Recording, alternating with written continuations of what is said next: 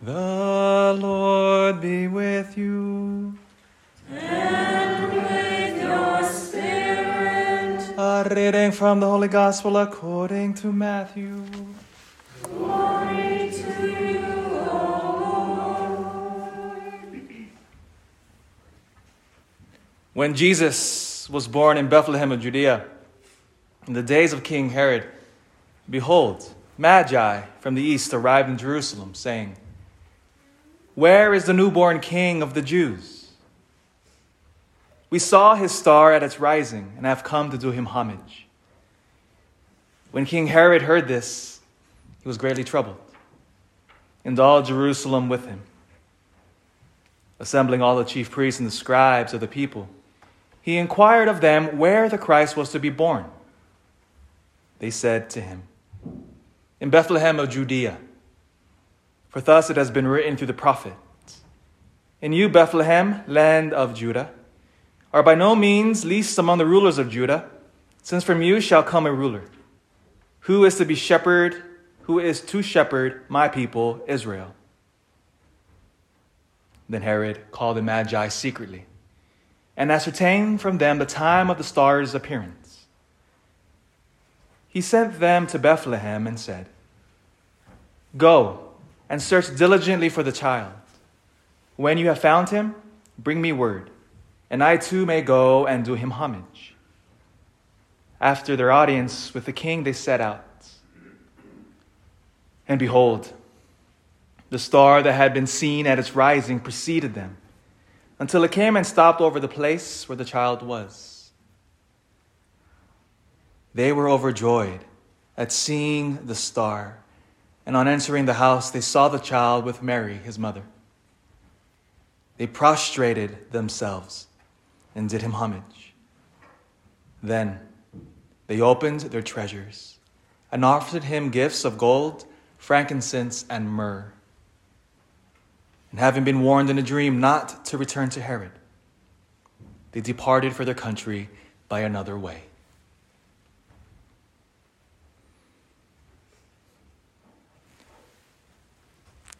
The Gospel of the Lord. Praise to you, Lord Jesus Christ. Good morning, everybody. Did you guys feel it when you walked in here this morning? There was a powerful, powerful, beautiful presence in this place. As of course we were adoring the Lord, sun was shining beautifully through our, our glass window, and Holly on the on the harp was absolutely beautiful. And I, I don't know if you guys noticed that. I was just walked there. I was like, oh, man, I'm, I'm in heaven. It was so beautiful. It was so deep, and it is so rich. It touches the, the soul in a powerful way. Holly, thank you. Jesus, thank you. Beautiful. I don't know if you noticed that. Again, the richness, the deepness of the human soul, by the way. We're created for more. Before we dive into these readings, I just wanted to say that I was so happy. What a glorious day and what a rich day. And I hope to, to kind of bring it all together because there's so many, the readings today are utterly rich. And there's so much we could have talked about today, but I'll try to reduce it down. But before we break open the word, just some housekeeping rules, uh, so announcements rather. So, uh, as many of you know, I'm going on my Christmas break next week. And so uh, there's no daily masses all of next week. So after Christmas and Easter priest, we get a couple of days off to recuperate. And so I'll just be heading down to Sacramento, hanging out with my, my mom and my, my dad. So, uh, so no daily masses next week. And next weekend as well, I won't be around here either. We'll have a, a, a priest here to cover the parish, Father Steve Bordlang. Many of you may know him. He used to be the pastor of St. John's in Quincy. And so he'll be here. So please welcome him. Uh, don't boo him when he walks in. Uh, he's a good priest. By the way, it's so hard to find priests to cover our mountain parishes, by the way. You know, whenever we call a priest, like, hey, I need some time off, can you cover my parish? And when they're here, you're in the mountains, they say, oh, I'm scared of snow, scared of ice. So it's always hard to find priests to cover. Father Steve loves coming up here. By the way, it is an early Christmas gift because he gives short homilies. So, Merry, Merry Christmas. Huh? Praise the Lord. Let's break open this reading. It's powerful. In the name of the Father, and the Son, and the Holy Spirit. Amen. And again, Happy New Year, everybody. 2021, we survived. But most importantly, Merry Christmas. It is still Christmas, and I hope you're still saying that to everybody that you meet, even your, your non Catholic neighbors, because that's a great way to evangelize somebody, by the way. When you go to somebody, hey, Merry Christmas, and look at you weird, what are we talking about? Christmas past, it was like a couple weeks ago. Well, actually, Christmas is more than a day for us. And you kind of go in, because why? Because Jesus Christ changes everything now. Hear that again. Jesus Christ has changed everything. And it's so much so that it is stamped literally how we tell time. What year is it? 2021. What happened 2021 years ago? The birth of Jesus. Christ changed our entire course of civilization that when he was born, we began to mark our time. We used to say 2021 AD, Anno Domini, the year of our Lord. And then prior to the year zero, we call that BC. I know today it's common as it's popular now to be non-offensive, so we, what do we say now? CE, Common Era. And then before that is before Common Era, BCE. But it's funny, you ask somebody, what separates Common Era from before Common Era? They're like, uh, I don't know. The birth of Jesus? So no matter what they do, you can't get away from Jesus Christ. Changes time. We mark it by his birth now. God has broken into our history. And we can no longer approach life the same way anymore. In the fourth century, the bishop of Constantinople, St. Gregory Nazianzus, wrote this. So, if you recall, remember, Constantinople now was the seat of the empire. When Constantine became emperor in the early third century or early fourth century, he moved the capital of the empire to Constantinople. He built this marvelous, marvelous city, named it after himself. Uh, you can do that when you're emperor. He built a marvelous, marvelous, marvelous city. And was one of the crown jewels of the empire, one of the centers of Christianity. And he, write, he wrote this, again, pondering the implication of the incarnation. Because think about it. If God has come into time, and God has chosen to be born as a baby, what does that mean now? And so the early church began to ponder the implications of such a doctrine. Again, this doctrine of the incarnation, nobody else has it in the world only us Christians. God breaking into human history, taking on human flesh. What does that mean?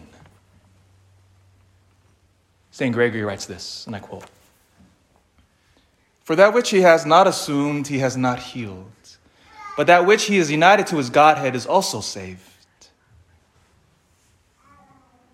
It must be united to the whole nature of him that was begotten, and so to save as a whole. Let them not then begrudge us our complete salvation. What is he talking about here? He was speaking about the fact that God now has taken on our human nature, which means the complete human nature, all aspects of human life now are incorporated into Him, has been sanctified through Him. Meaning, now, the baby Jesus sanctifies being a baby. Jesus now sanctifies the home, the Holy Family. Jesus Christ now sanctifies growing up, wearing diapers, or the, the ancient equivalent of diapers. He sanctifies that. Jesus Christ now sanctifies puberty, right? Jesus went through puberty. You realize that? Right? Jesus now sanctifies being a pubescent child. He sanctifies being a teenager. He sanctifies work now because what does Jesus do? He's a carpenter, isn't he? After the model of Joseph. Jesus sanctifies human work. The whole totality now of human experience, Jesus Christ has assumed to himself. Which means every single aspect of our lives can glorify God now. And that's in direct contradiction to the tendency of fragmenting our lives.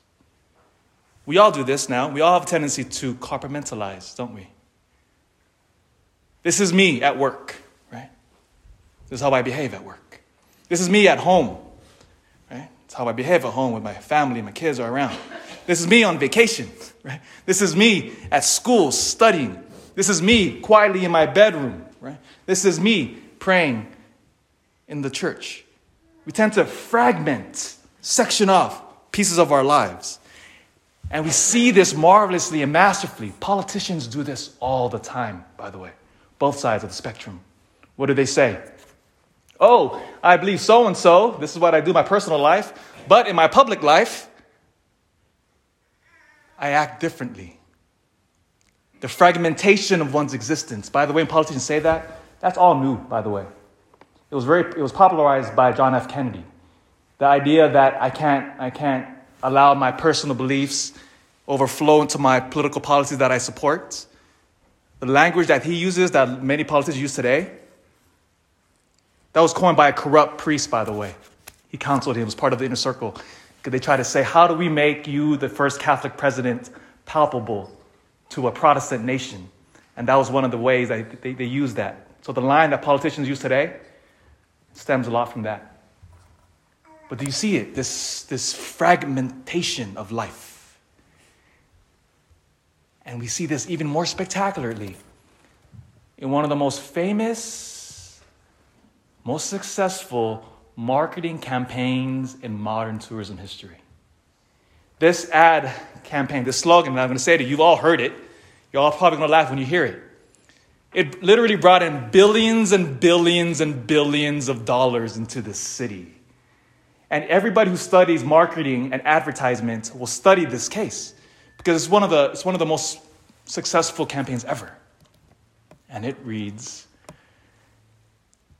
What happens in Vegas stays in Vegas. You laugh, right? That was coined in 2003 between a partnership of R&R Partners and the Las Vegas Tourism Board.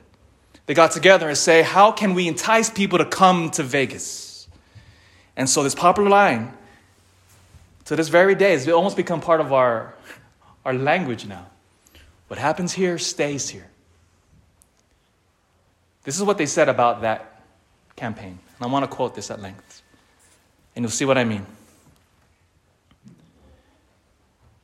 The emotional bond between Las Vegas and its customers is freedom. Freedom on two levels freedom to do things, see things, eat things, wear things, feel things. In short, the freedom to be someone we couldn't be at home. And freedom from whatever we wanted to leave behind in our daily lives. Just thinking about Vegas made the bad stuff go away. At that point, the strategy became clear speak to that need. Make an indelible connection between Las Vegas and the freedom we all crave. End quote. You see what they were doing there? Whatever you are in your life back home, you're a school teacher, you're a principal, you're a garbage man. Ah, oh, but you fly to Vegas. Do whatever the heck you want. Why? Fragmenting. I do this at home, I put on the face, put on the mask, I go to Vegas, all hell breaks loose. And all this tagline is so successful billions of dollars into Nevada. Fragmenting, compartmentalizing. Now enter the Magi. Today on the Epiphany, we celebrate when the Magi now bring gifts to Jesus. There's a lot going on here. But we have to perceive this and understand the context in which the Magi, when they arrive in Jerusalem in the first century. So, at this time period, as I mentioned before in previous homilies, there's an expectation here. All of the Jews are waiting for it. And you see this beautifully in the prophet Micah, in the prophet Samuel, and in the prophet Isaiah.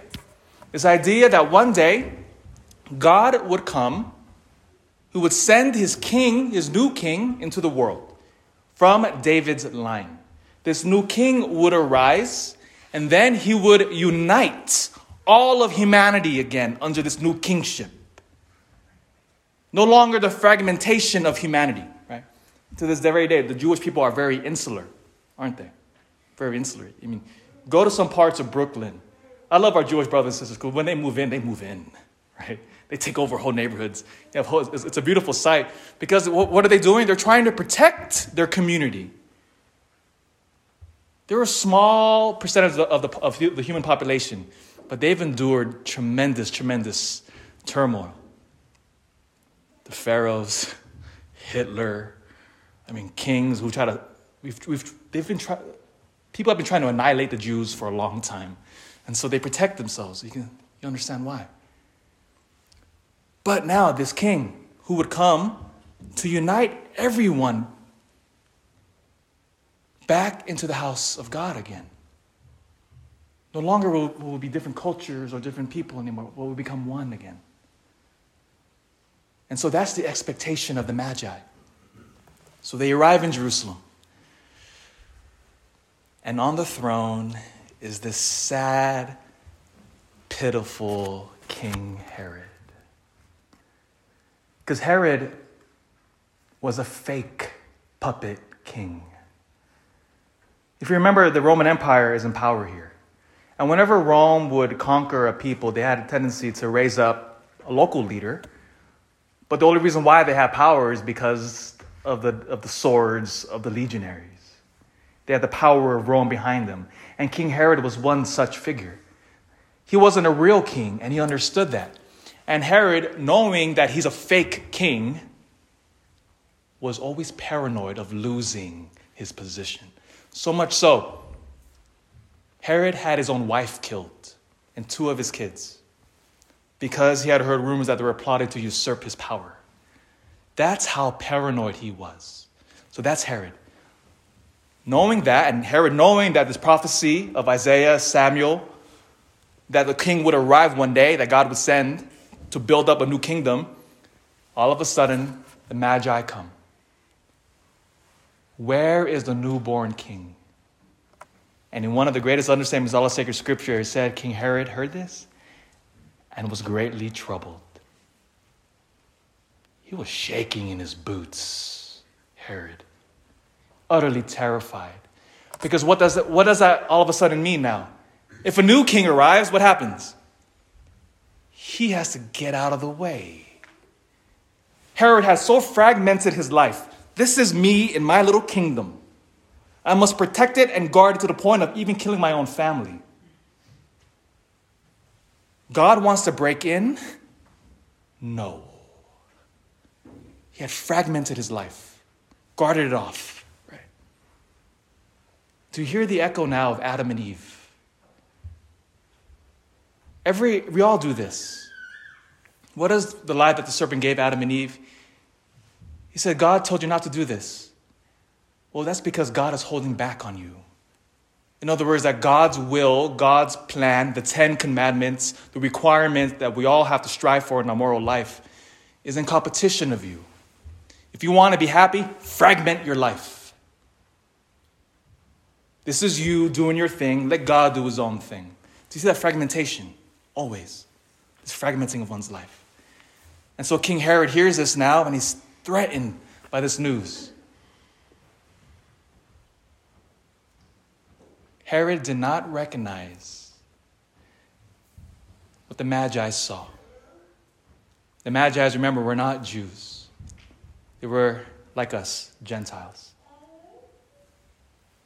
They go to Bethlehem, they see the cooing, drooling baby Jesus in the arms of Mary. Notice what they do next. They prostrated themselves and did him homage. The word here in Greek is prostoleo.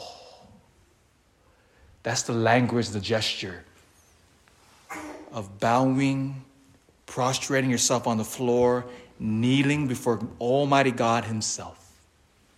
Which is why, by the way, when the Eucharist, Eucharistic prayer begins in a few moments, we kneel, right? We get down on our knees.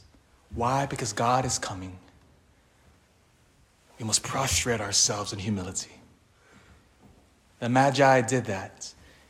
They prostrated themselves and they welcomed him with open arms. Lord Jesus, come into my life now. Take over every single aspect of my life. Because Jesus Christ has taken on our humanity. Nothing should be held back from him. King Herod. Let's interrogate him for a moment as I end my homily. Because King Herod is our brother as well. As, as tyrannical and vicious as he was, he was like us with the same fears, same desires. If King Herod was here in this church here in Loyalton, what would we ask him? Herod, why are you so afraid of the baby Jesus? Why are you so afraid to let go of your kingdom? To let go of your power, your jewels, your fine clothes, your armies? Why are you so afraid to let all of that go? King Herod, did those things really bring you happiness to begin with? King Herod, let it go. Let it go.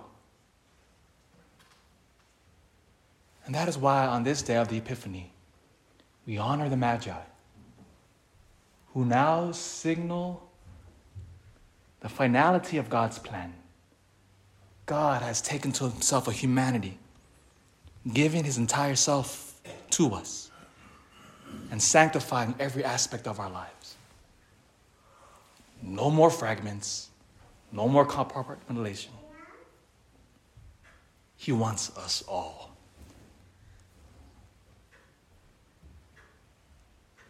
In the name of the Father, and the Son, and the Holy Spirit.